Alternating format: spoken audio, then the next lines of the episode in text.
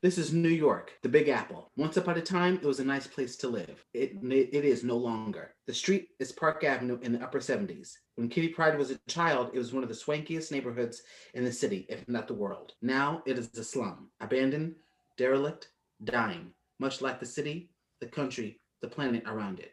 Welcome to the 21st century. This is from The Uncanny X-Men, issue number 141, published back on January 1st, 1981. Written by the one and only Chris Claremont, artwork by the great John Byrne, and you are listening to Heroes Home Base Podcast, episode 40.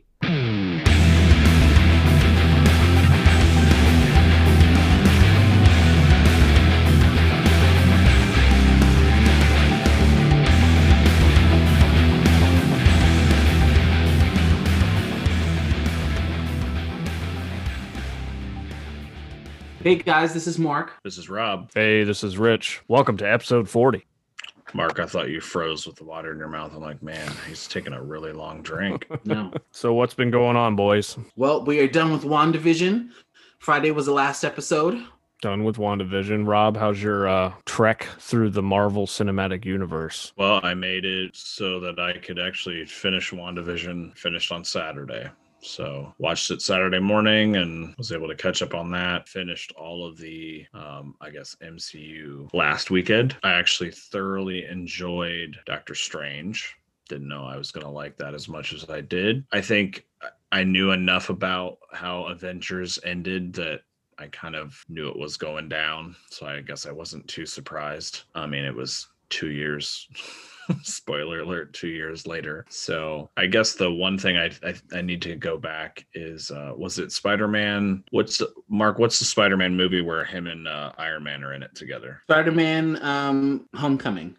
I was going to say, is it Homecoming? I need to watch that because I have a feeling that provides a lot more context around Parker and Tony Stark's relationship. Yes. So obviously it kicks off and I'm assuming that's Civil War. Yes. Yeah. Which I think I saw at your house first, Mark. But yeah, I'm glad I stopped. I guess I can tell everybody it was, I think, episode 3 of WandaVision where she kicked Monica out, but she had the flash of Vision with the Mind Stone removed. And she started, asking all those questions about like, how did you know about Ultron? And I'm like, I need to catch up. Cause I was like, and I texted you, Mark, like, so do I need to finish the MCU? You're like, yes. I'm like, okay, well. So I pushed pause and then caught up and then jumped right back in. So. Well, I guess we could start this episode by, wrapping up WandaVision. Mark, you want to start? I thought it was good. I made sure not to read anything the day of, because I watched it Friday when I came home. But I thought it was great. The last episode, Rob, you watched the last episode, right? Yeah. Okay, so it was so awesome to see her in her full Scarlet Witch costume. So before that, it was cool to hear her say Scarlet Witch, because we've only known her as Wanda Maximoff. Right. I was disappointed that Quicksilver was just Ralph. Yeah. It wasn't Quicksilver the way we thought there might be a crossover. I would have liked to have seen Monica. Well, I guess she wasn't completely aware of it yet, but it was cool to kind of see her start to use her powers. I guess as the next time we'll see her, which will be in Captain Marvel 2, maybe by then she will have explored her full range of powers, but it was great. I love Tayana Paris. She was an excellent Monica Rambeau. I was cool to see the White Vision, which I ended up bringing my West Coast Avengers, the Vision Quest series that I had. I ended up bringing those to work so I can show people where they got that idea from. They actually took that from a panel showing her standing up above, looking at his disassembled body. So they actually got that from the panel. I just thought it was great all around. It was cool to see White Vision, which he escaped. So I think we'll see him again. Yeah.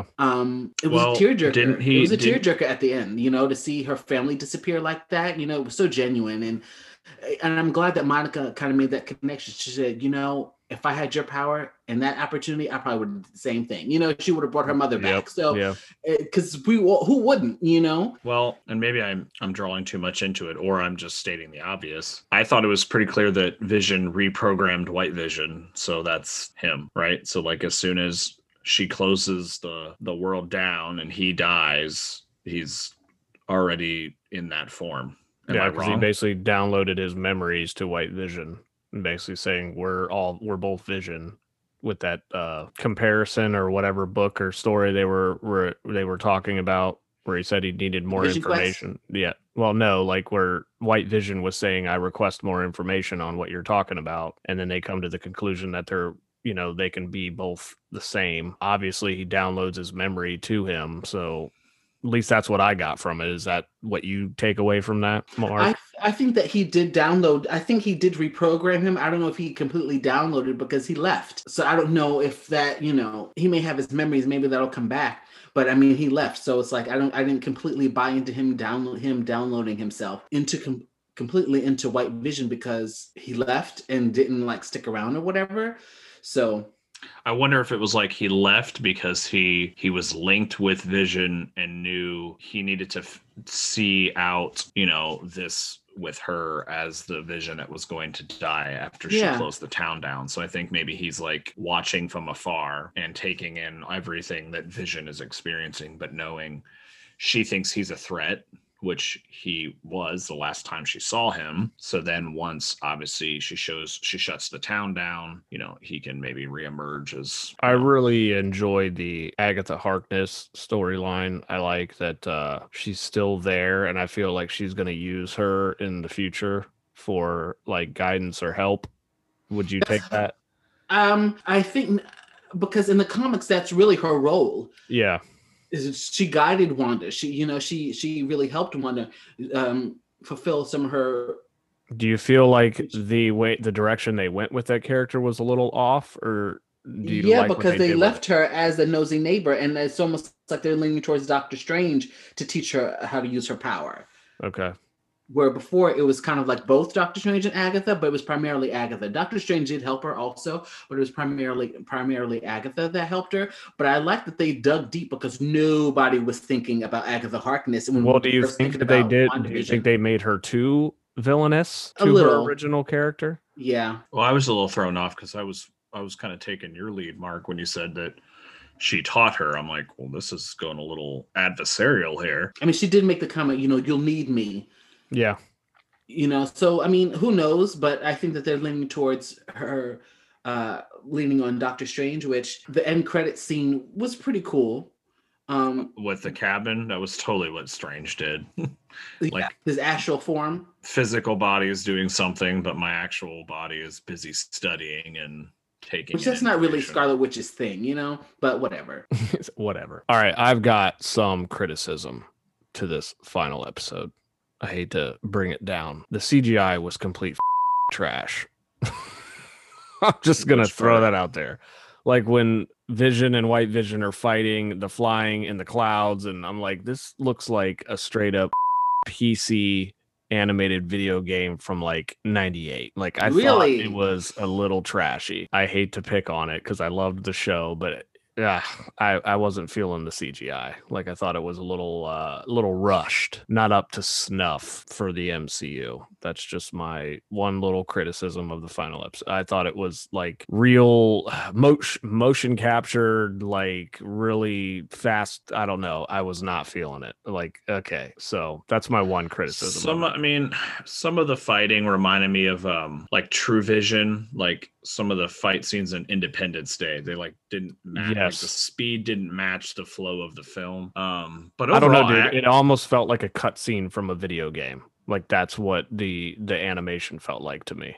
And it didn't seem like... I can see your point when it comes to Vision versus White Vision, but I thought Wanda and like her fight scene, I think, was pretty legit. I liked her. I liked the smoke power. I like how, you know, the power was being absorbed and reflected, and I think some of the CGI was fine. The majority of my complaint is just when Vision and White Vision were going at it in the clouds and flying around super quick. I'm like, this looks kind of like a video Sega Genesis cutscene. Yeah, man, it didn't seem like it should have been. It was pretty amateur to me. That's just my only complaint, and that's all. I don't like that they make her fly. Scarlet Witch doesn't fly. Wanda doesn't fly. Like that whole flying thing. I don't like that.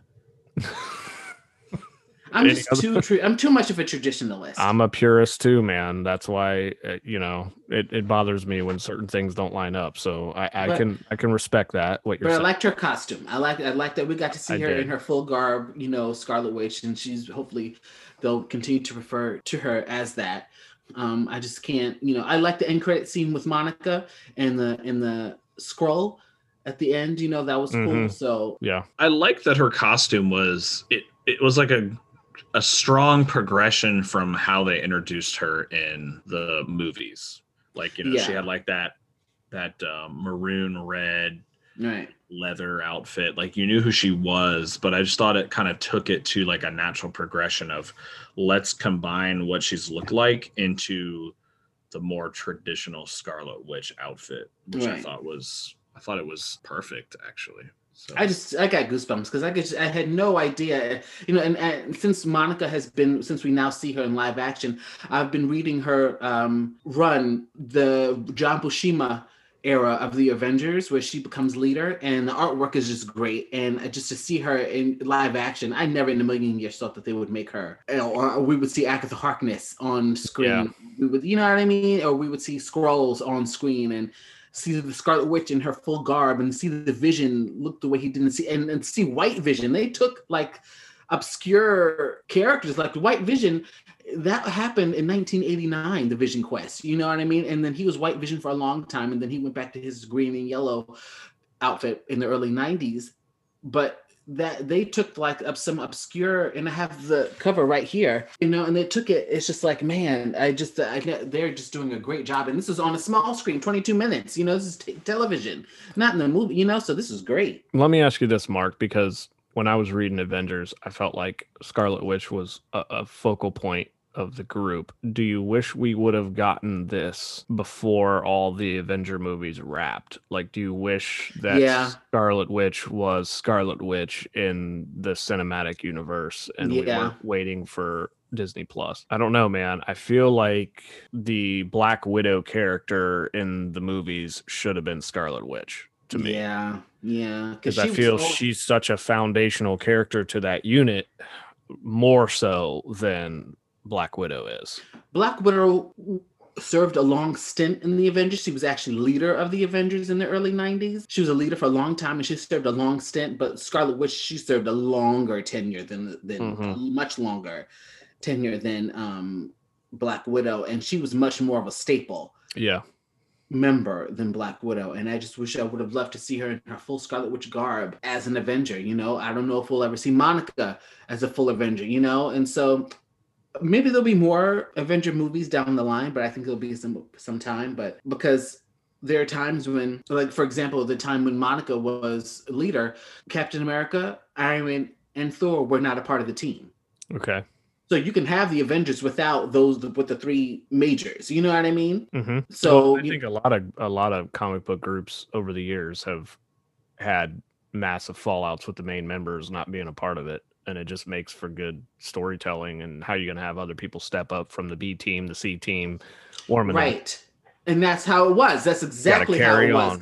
The B team and the C team stepped up when, Thor, Iron Man, and Captain America were not there. So that was exactly it. That's a good the B and the C teams definitely stepped in, those members. So, I think that they should do another Avengers movie. Well, when the A team leaves, that's a vacuum that has to be filled. So. Yep. What a good opportunity. Something that I've just been reflecting on, obviously finishing the movies last week and then watching WandaVision wrap. I was underwhelmed with Vision's contribution in the last two films. Like, I get that he was stabbed in the back unexpectedly, but like he was like hobbling along for the end of those two movies, and it was like he didn't do much. And I think he was set up to be such a strong character at the end of Age of Ultron that I just think I was very underwhelmed at how they used Vision in the last two movies. Does that make sense, Mark? Yeah, I mean, he's also a strong staple character. He served a long time with the Avengers, and I think he was underused as well. Well, like I almost wonder kind of what Rich was saying about Black Widow. Maybe her role should have been more Scarlet Witch. I'm wondering, you know, if they should have done more Avengers movies, because they went straight to, it's like, Ultron, Age of Ultron, okay, Avengers, Age of Ultron, but then they went to Infinity War. That's a huge thing, you know, like, we needed to see these characters be used more, but before we went to these big-ass Infinity Wars and then Endgame, it's like, and that's it. You know, it's like, man. Well, and I almost think that the Captain America movies were Avenger movies. Like, well, Civil War was, and it was like a Avengers 2.0 kind of, you know what I mean? It was a team up, yeah. It was a team up, but I just, you know, Age of all Avengers have so many villains that, you know, we could have, instead of going right to the big bad and wrapping it. I guess I remember what I was going to say. So I wonder if, like, Vision's character could have been more like what they used Doctor Strange for, like that pivotal. Not saying that Doctor Strange couldn't be in the movie. I just wonder, like, he was clearly a dominating force in the last, I guess, movie and a half, or half of the Infinity War, and then obviously a big part of Endgame, and he could still have that. I just felt like Vision was absent, you know, like he was there. Obviously, he wasn't in the last one for obvious reasons that you kind of find out his next step in this series, but I just think he was underutilized in Infinity War after being set up as such a monumental character. But and he's such a strong character too. I mean, he's a very powerful character. He really is, you know, he's a powerful character. And I don't know, dude, it's like, I know that we couldn't get WandaVision before the other MCU movies, obviously, because the context of that surrounded the whole beginning of this. But it just would have been cooler to have them, like, we could have done an Agatha Harkness and Wanda and Vision, like, in between some of these movies, so that then they could be, like Rob saying, bigger staples, a part of the team, and would have brought more, in my opinion, because I really like both the characters a lot.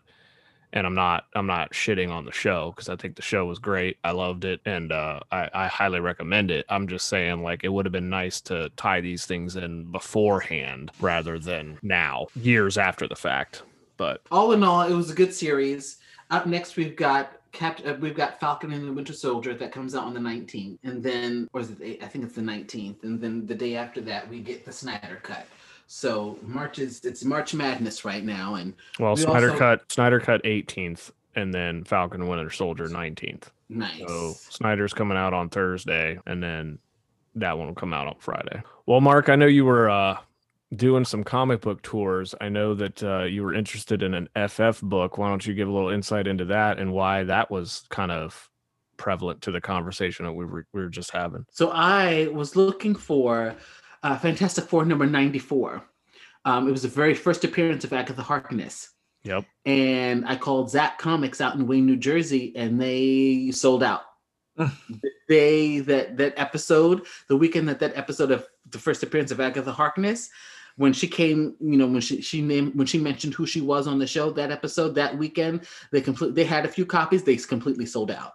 Then I went to Midtown Comics in Astoria, and they didn't have it. What's the going rate now of this book? Well, when I was talking, when I went to Midtown Comics in Astoria, I ended up buying a few things, but they said that they were online. It was like $30, but now it's like a $200-$300 book.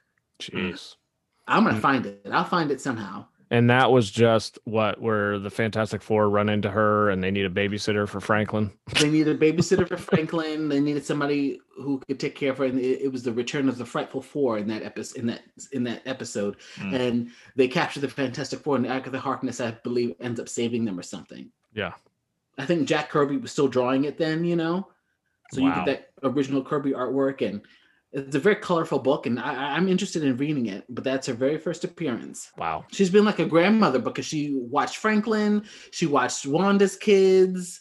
That's why I'm just like kind of scratching my head as to how much of a villain she was in this show. Like, maybe she was just corrupted by her power and wanted some of it, but I don't know, man. I think they went a little too far, I guess, is what I'm trying to say. I don't know. But I was ended up picking up some issues. I love Midtown Comics and Astoria. I can't wait to take you guys there. I every time I go there, I always tell you what a great time it was, what a great store it is. And I ended up picking up some issues of the Avengers, where more issues of Monica's run in the Avengers. In this particular issue is where she lost her powers, and she had to resign from the Avengers because she lost her powers. And so I ended up getting those issues. So I'm glad that I did. Nice. All right, Mark, what other comic shop retail news do you have for us? Oh, so Jay and Silent Bob, they moved their secret stash from 35 Broad Street to 65 Broad Street. And they were having a grand opening. And as soon as I saw it on Instagram, I went on my break at work, and Saturday and Sundays were both sold out from 10 to 5. Sold out. And there's a waiting list, but I'm just didn't put myself on it because I'm just, it said any time. It didn't give me a specific time, and I just don't know when I would be ready. You know, it takes me almost 2 hours to get down there, hour and a half. So Mark, they make you gumbo? He couldn't get you some tickets? Well, I didn't ask. Well, here's my question. Are they doing just curbside now, or are they open? I think they're open, but it's only 10 people allowed in the store at the time.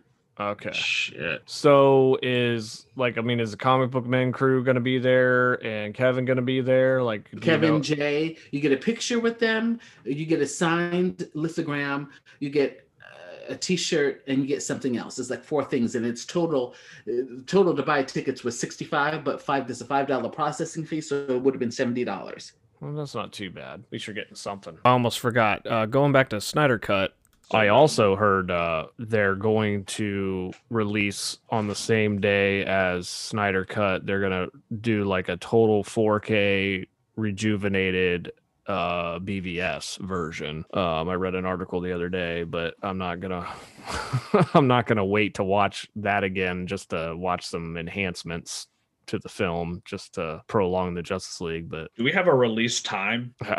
I don't know. Because I remember like Wonder Woman 84 was at noon on Christmas. So I was like, is this something that's coming out at midnight? Is this something that's coming out at like... I don't know if you guys have you been watching the little teaser character trailers this week? Yeah, I think I said it on our last... I'm just kind of over the preview bullshit. It's like, I'm just ready to watch this stuff. Like, I'm being teased about a movie that I should have saw 2-3 years ago now.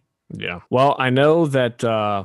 This is episode 40, so I figure 41 will be Snyder Cut review, and I've talked, obviously Dr. Doug will probably be on to give us his thoughts, and then I've had a couple of our previous guests also want to do like a watch party. I know Patterson and Herb, subject line Herb, are interested. So maybe we'll just have, maybe we'll do a couple episodes just breaking down the first half of the film, and then the second episode be like the end, since it's such a long movie, and get our thoughts from our past guests and get involved in it, just kind of like a big review. What do you guys think? I like it. And be sure to write into us.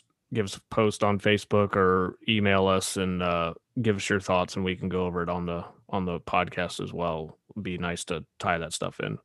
So Mark, real quick, now that I've, tipped my toe in the MCU here, even though I loved Iron Man, but somebody asked me the other day, like, it was Dr. Doug. He's like, you didn't see any of these movies? I was like, I was going back and doing the math. Like, all of these came out when I was in grad school. So it's like, I just didn't even take the time to watch them either. But what would you say are your top 3? Oh, that's hard. I know. Probably. It's a good question, though. This is a comic club question on a Friday night. You know what I'm saying? Captain America Winter Soldier. Iron Man 2, and probably Captain America Civil War. Really? Yeah. Are we in agreement that Iron Man 3 was garbage? Yes. Okay. All right. My pick is Iron Man 1. Iron Man 1 is definitely up there. Guardians of the Galaxy and Guardians of the Galaxy Volume 2. You like those? I do. I like those. I just have them on for noise when I'm taking them out because I just... That's almost like an insult. Mark always has something on for... What was it you said on the last episode? Oh, DC Legends of whatever. I just have that when I need to fall asleep. Yeah, when I'm vacuuming or washing my floors or something, I just have it on just so something is going on because I don't really. Rob, I don't know. I've had to give it some thought. I mean, Iron Man 1 is definitely in the top because I think that was the one that you know launched it all. I did really enjoy Winter Soldier. Like, I remember when I rapped on that one, I was like, man, Mark was right. This is a good one. But I actually found Black Panther to be worth the hype. Like, that was a fantastic movie. But I really like the Thor movies. Thor Ragnarok was, like, just tongue-in-cheek the whole time. Like, I don't know. You can't pick. You started this conversation. I mean, I did. I didn't really have an answer prepared, though. Yeah, you're right, Mark. It is a hard call. I did like Endgame. I mean, I did like how at least those two movies brought together all of those. Like, I loved Thor and freaking God, why can't I think of his name? Guardians of the Galaxy. Star-Lord? Yeah, they're like their banter. We know who's in charge. Oh, yeah, we do. And he's like, mm-hmm. Right. Like, are you talking deeper? No, I'm not talking deeper. I'm just like, oh, my God. I don't know. I'll probably throw Endgame in there. All right. So we'll go with Iron Man, Winter Soldier, and Endgame. Nice. Well, we've got some news coming up. This is interesting news. They really, kudos to DC with this one. Angel Manuel is to direct the Blue Beetle movie. Did you guys see that? Yeah. And they're going with the 2000 version? 2006, Jaime Reyes? Yes, yeah. It's the first superhero movie starring a Latin character. Yep. Yes. The film will focus on the third person to carry the Blue Beetle mantle, Jaime Reyes, and it's eyeing to start production in the fall. So that's post-Identity Crisis then, yes? Yeah, I believe so, yes. And something that I think I have that issue, like Blue Beetle #1 when it was him. I'll have to look that up. Sorry, go ahead. Something that I mentioned in previous podcasts that I really cannot wait. Oh my gosh. Batman Unburied, the scripted podcast by David Goyer. Mm-hmm. They have a new logo. So they have a logo for the show. That's out. I don't know if you guys saw that. Did you email that or text that to me? I think so. But Batman, and so the wheels are turning. It's in motion. So I cannot wait for that podcast because I tell you, I love the Marvels podcast so much, you know? Yeah. So this is a podcast that I can't wait. And apparently DC plans to expand their deal with Spotify. So they're apparently going to be making a slew of scripted podcasts. Nice. So Superman, Lois Lane, Wonder Woman, Joker, Catwoman, Katana, The Riddler, Batgirl, and Harley Quinn are all supposed to be getting their own podcasts. I wonder if they're headed back to the 30s, 40s serial rich. Yeah. Oh, I love that. I mean, that's why I love the Marvels podcast so much, because it's like when people, like we said, people used to gather around and sit around the radio and listen to these stories, you know? It's so awesome. So I can't wait for that. That's all the news I got. It's kind of like the old is becoming new again, and they're taking advantage of that in a good way. They can take advantage all they want to, because I can't wait for it. I saw a Facebook post from the director of the Flash movie, and they casted Supergirl, Sasha Kali or Kali. Yeah, I saw that. So they've got Supergirl cast, and the only thing that has listed IMDb wise is Ben Affleck as Batman, and Ezra Miller, Michael Keaton, and then Billy Crudup, the guy who plays Dr. Manhattan, rumored mm-hmm. still to be Henry Allen. So looks like they're trying to put that movie together. Nice. I do have to plug Mark for a second, sending me the behind the scenes Batman Returns special. I think he tagged me that in Facebook about a week and a half, 2 weeks ago. I thoroughly enjoyed that. Oh, good. And then Rich sent me something, I think Friday, the teaser 89. Yeah, the teaser trailer of the 89 Batman movie. It's funny as hell reading that, because it's so real because people would buy tickets to movies just to see a preview because YouTube didn't exist, just to catch a 2-minute preview. My how times you could, right? And you remember going like, "Do you think we're going to see a preview for this in this movie? I hope we do." Like, oh, I didn't get to see it. Yep. That teaser trailer was weird because there was no music to it. Yeah, it was all dead sound, and it was acted. It was as acted over. Because I remember back in the day, they would camp up the previews, or they would put stuff in the previews that fell out on the cutting room floor. You know, like it was like, what, that scene wasn't in there. And like if you're listening to Knox, like you could tell it's a completely it's another take on him talking to, you know, Eckhart. I was like, that's not even the one that made it in the film. Yeah. Before we get into a couple reviews here, I'll go over Rich's pull list for the week. So Future State is over officially. It is now into the Infinite Frontier. I have not read anything yet, but this past week I got Batman 106, and I also got limited series 1 of 10, The Swamp Thing, and I'm really looking forward to this. This is the same crew that did the Future State books, and it was only a 2-parter, and I really, really enjoyed that. So that's really all I've got. Coming up, Mark, Heroes Reborn #1 of 7. Jason Aaron is writing, Ed McGuinness artwork. You got Heroes Reborn Magneto and Mutant Force, Heroes Reborn Young Squadron, Heroes Reborn Siege Society, Heroes Reborn Hyperion and Imperial Guard, and Heroes Reborn Peter Parker Amazing Shutterbug #1. So this, I don't have the release dates, but this is the this is what's coming up. You're gonna get a couple Avengers books there, buddy. I think so. Awesome. Can we go back for a second? Can DC stop using the word infinity? Infinite Frontier. It's the same damn thing. Like, for God's sake. At least it's not a crisis. You know, Rebirth Crisis on Infinite Bathroom Break. Long as it doesn't have crisis in it, that's all I'm gonna say. I don't know, those writers. I mean, I'll take a look at the books. I'll take a look at them, but those Heroes Reborn, you know, I'll take a look at it. But those writers, I don't know how they are. We'll Jason see. Aaron. Yeah, I don't know who he is. I've never heard of him. But I can promise you that the Ed McGuinness artwork will be amazing. Yeah, when you mentioned him, I was thinking about his artwork and how I would feel about it with the Avengers, but I'll check it out. We'll see. Yeah, that's that'll wrap Rich's poll for the week. So let's go to the title we started the episode with there, Mark. Why don't you give us a review of this special X-Men issue that you love so much? It was a great issue. It's issue 141 of Days of Future Past, and it ended up becoming an X-Men movie, which I thought it was okay. I didn't mind that one. Yeah, it wasn't so bad, but it's such a great, I mean, again, it's John Byrne and Chris Claremont, so you cannot go wrong. And the artwork was great, and it's just so, for that time, for that particular storyline in the 80s, 1980, for that kind of storyline, that it was just a great story to read.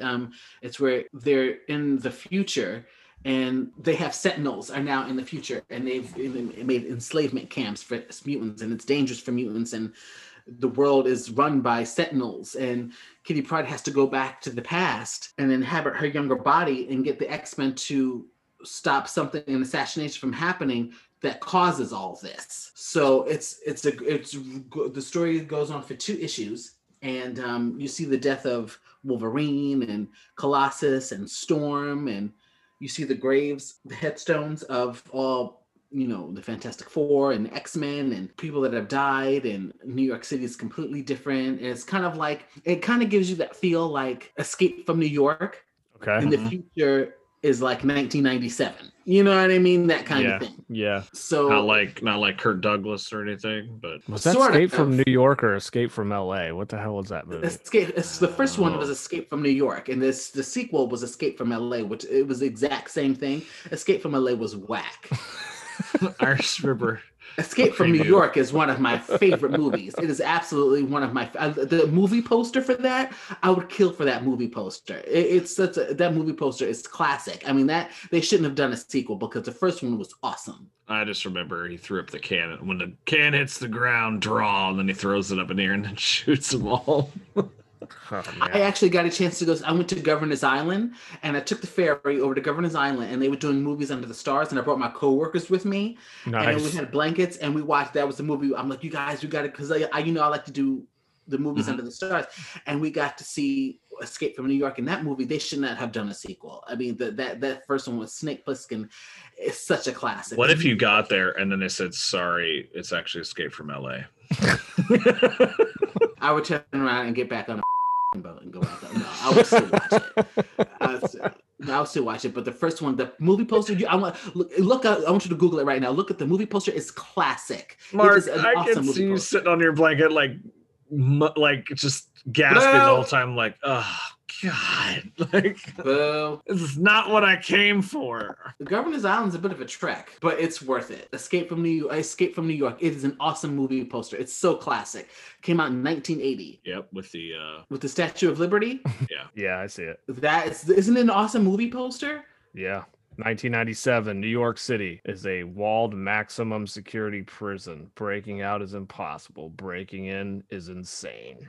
Oh, that's definitely a John Carpenter movie poster. Yeah, so it was great.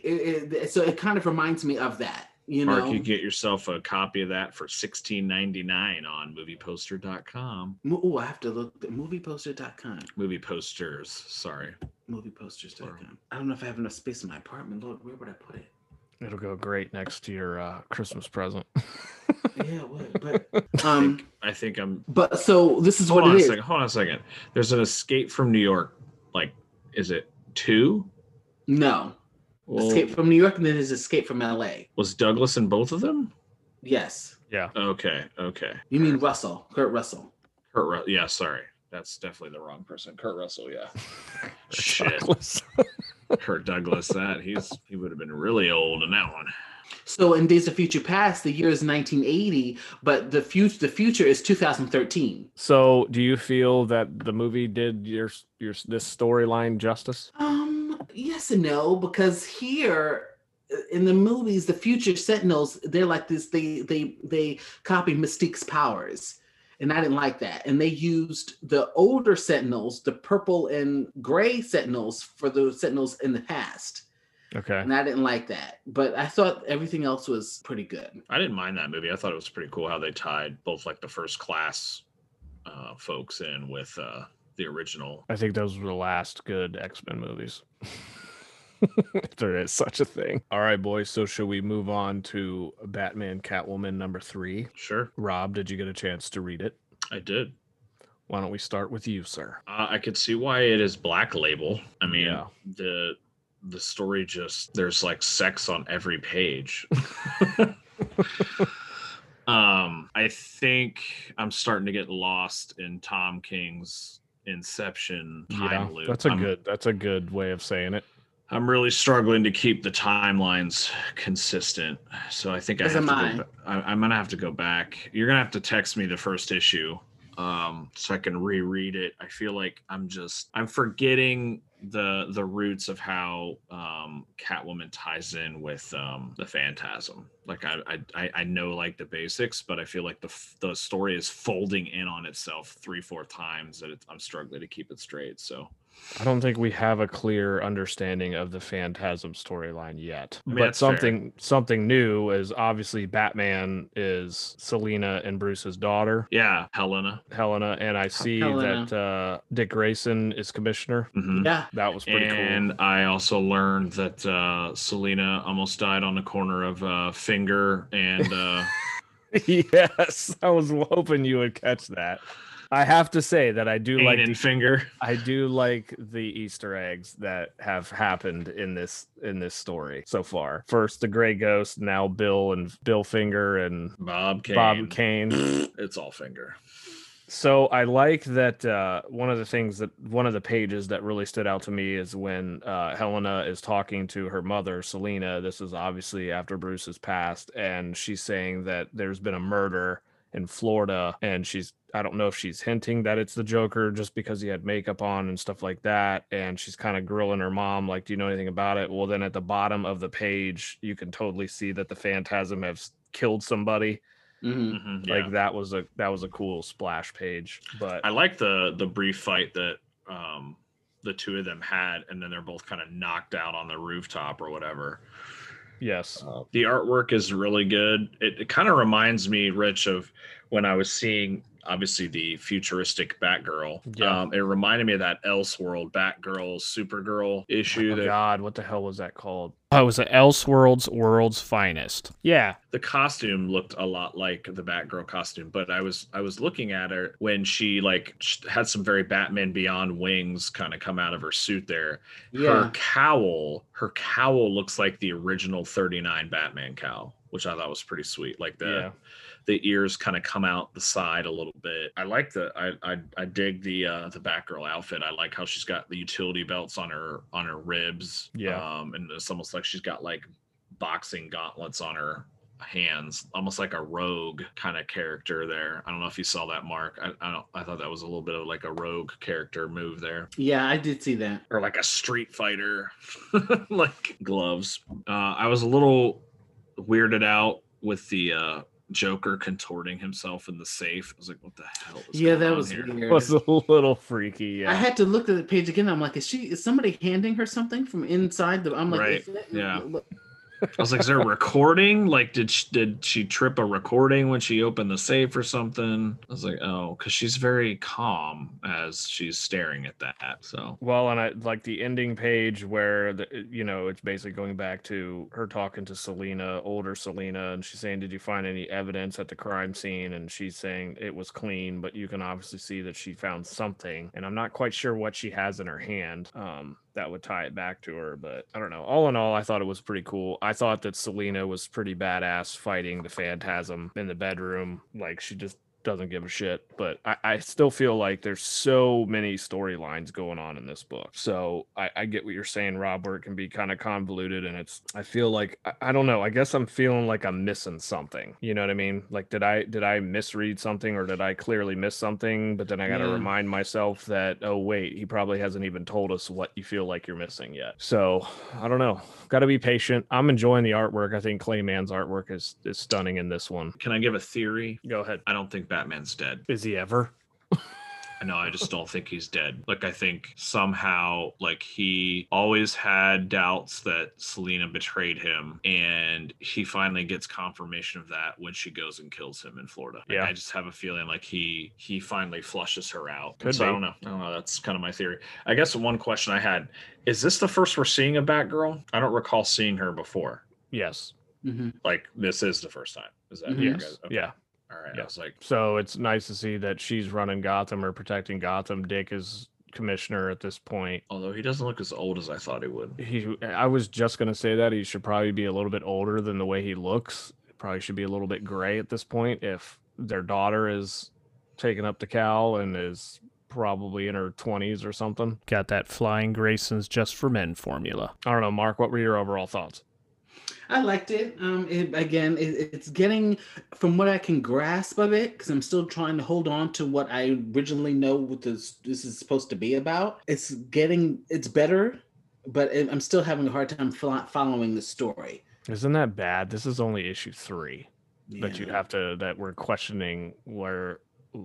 I don't know. I'm not gonna dwell on it. But yeah, issue 3, and you're still trying to make sure and trying to figure out if you're following it properly. I'm trying to hold on. Hold on. Did you like the pace better in this one, Mark? I know you said the pace was a little off in the second issue. Right. I like the pace of this one better. I think maybe because, we got Batgirl, Dick is commissioner now, and we're kind of moving past the murder. And so I'm trying to hold on. I can totally understand that. Very good. All right, you guys got anything else before we dive into who would win? I'm good. Whose turn is it? I went last time. Cheetah versus. I think it's Mark's turn. All right, Mark. So it's your turn to pick. So who are we going with this time? Tonight we're doing Adam versus Ant-Man. All right, Adam versus Ant-Man. Let's set the stage here. All right, first up, we got Ant-Man. First appearance was Tales to Astonish, number 35, back in September 1962. He was created by Stan Lee, Larry Lieber, and Jack Kirby. Alter Ego, Hank Pym, Scott Lang, and Eric O'Grady. Team affiliation, Avengers. Abilities, superhuman strength and agility. Leading authority in microcolony research. Is that right? Sure. That's new. Microcolony research. Oh, wait. That makes sense. Size shifting from nearly microscopic to 100 feet gigantic, both at extremes.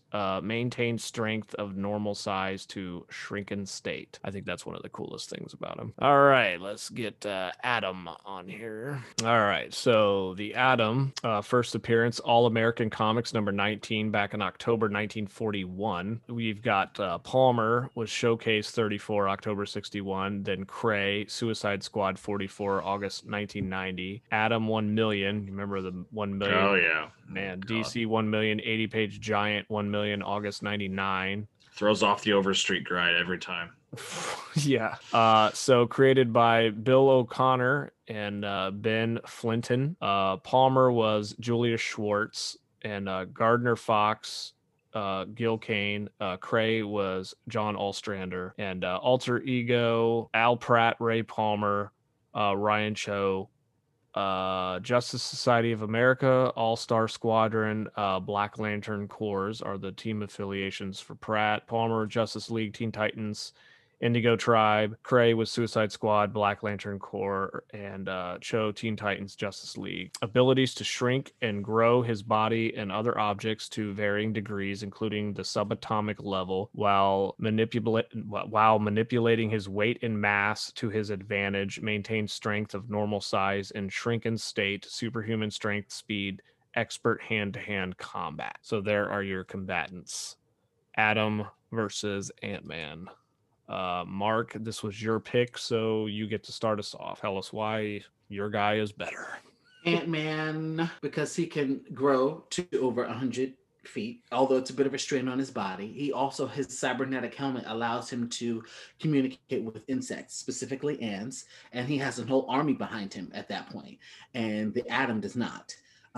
So Ant-Man. Rob? I'm going to have to go with Ant-Man on this one. I think if it's one-on-one combat, I think the Atom probably has the upper hand, although I know Ant-Man was, he did get some training with how to fight, expanding and contracting his size to his advantage. But I just wonder, I think Mark's got the secret sauce here where he can communicate with, he has an army, essentially. He has a team around him, which I think was a huge part of that character, which it wasn't just shrinking, but, amassing, ants and other insects to kind of help him out. I find it so weird sometimes that both these universes have the exact same characters in some respects. And then it's like they build up off each other, I guess. I think I'm going to go with Ant-Man as well. I think the Atom he's intriguing. It almost reminds me of every single time I see him in the comics, I'm like, oh, this is like Magic School Bus, man. Like they just shrink down and go do some funny shit. But I don't know. I get your point. Like he has that little extra ability of Giant Man, right? Mm-hmm. He can increase his size. Yeah. I know that the Atom can do a little bit of that, but I don't think he can get as big.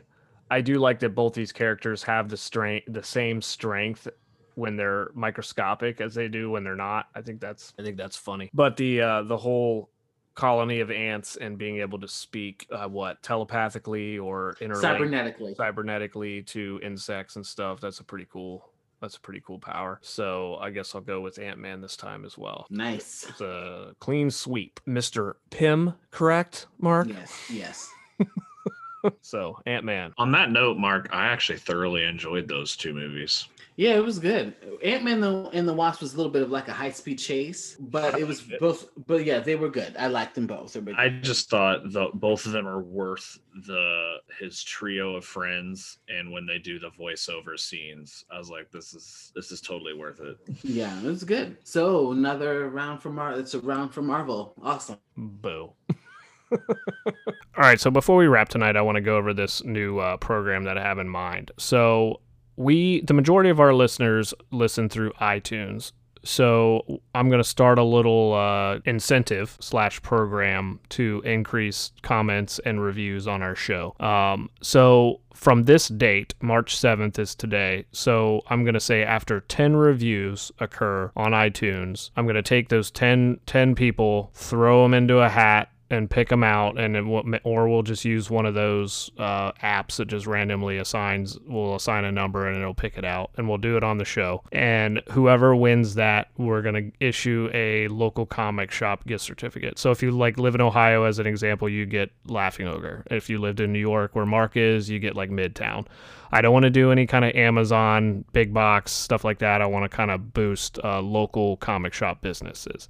So from this date, after we get 10 reviews, we'll do that, and we'll do it live on the show. We kind of just we want your feedback. We want your who would win picks. We want your honest opinions about some of the topics, what we should talk about, what we don't talk about, and just overall to make the show better. So we'll call this the gift certificate, the Heroes Home Base gift certificate sweepstakes. We'll keep it exclusive to the United States for right now. I know we have quite a few overseas, but logistically, I just don't know if by the time the gift certificate got there, it would probably cost more to get it there, or for one of us to do the research, because this is we are not being sponsored by any one store or any company. This is just us trying to give back to you guys. So there's no strings attached. We just kind of want to get some incentive out to you guys. Sound like a good idea? Did that make sense? Yeah. Another fun-filled episode, boys. Until next time, this is Rich. This is Mark. And this is Rob. Hit us up on Facebook or send us an email. Here's homebasedpodcast@gmail.com. Let us know your thoughts. We would love to get kind of your thoughts on WandaVision, as well as if you're reading Batman, Catwoman, let us know your take on some of those Easter eggs and those other things. But subscribe on Spotify, Google Podcasts is kind of garbage, but if you like it, go there, whatever your podcasting app of choice is. And we really appreciate you listening.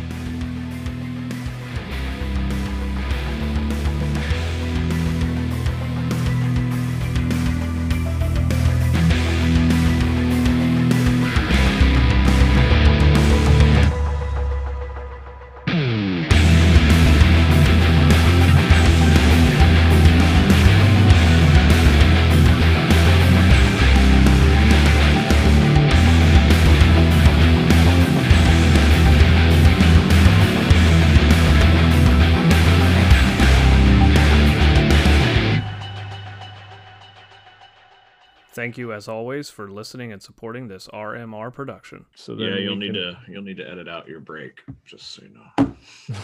Why is that going to be the end credits again? Oh no, it's not. Don't put that in there. That's like GameStop.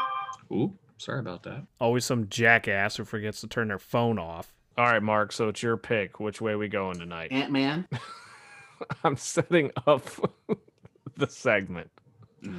Just don't do like his first appearance and just do his name. I'll do his name and his powers. I'll do his first appearance, but I'll do his powers and team affiliation. I won't read the giant backstory. Yes, I was told by Kim that I ramble too much. Nobody cares. Just get to the point. This is Rob. Shoot us up. Shoot us up. That's awful. That's shoot us up with your comments. That sounds painful.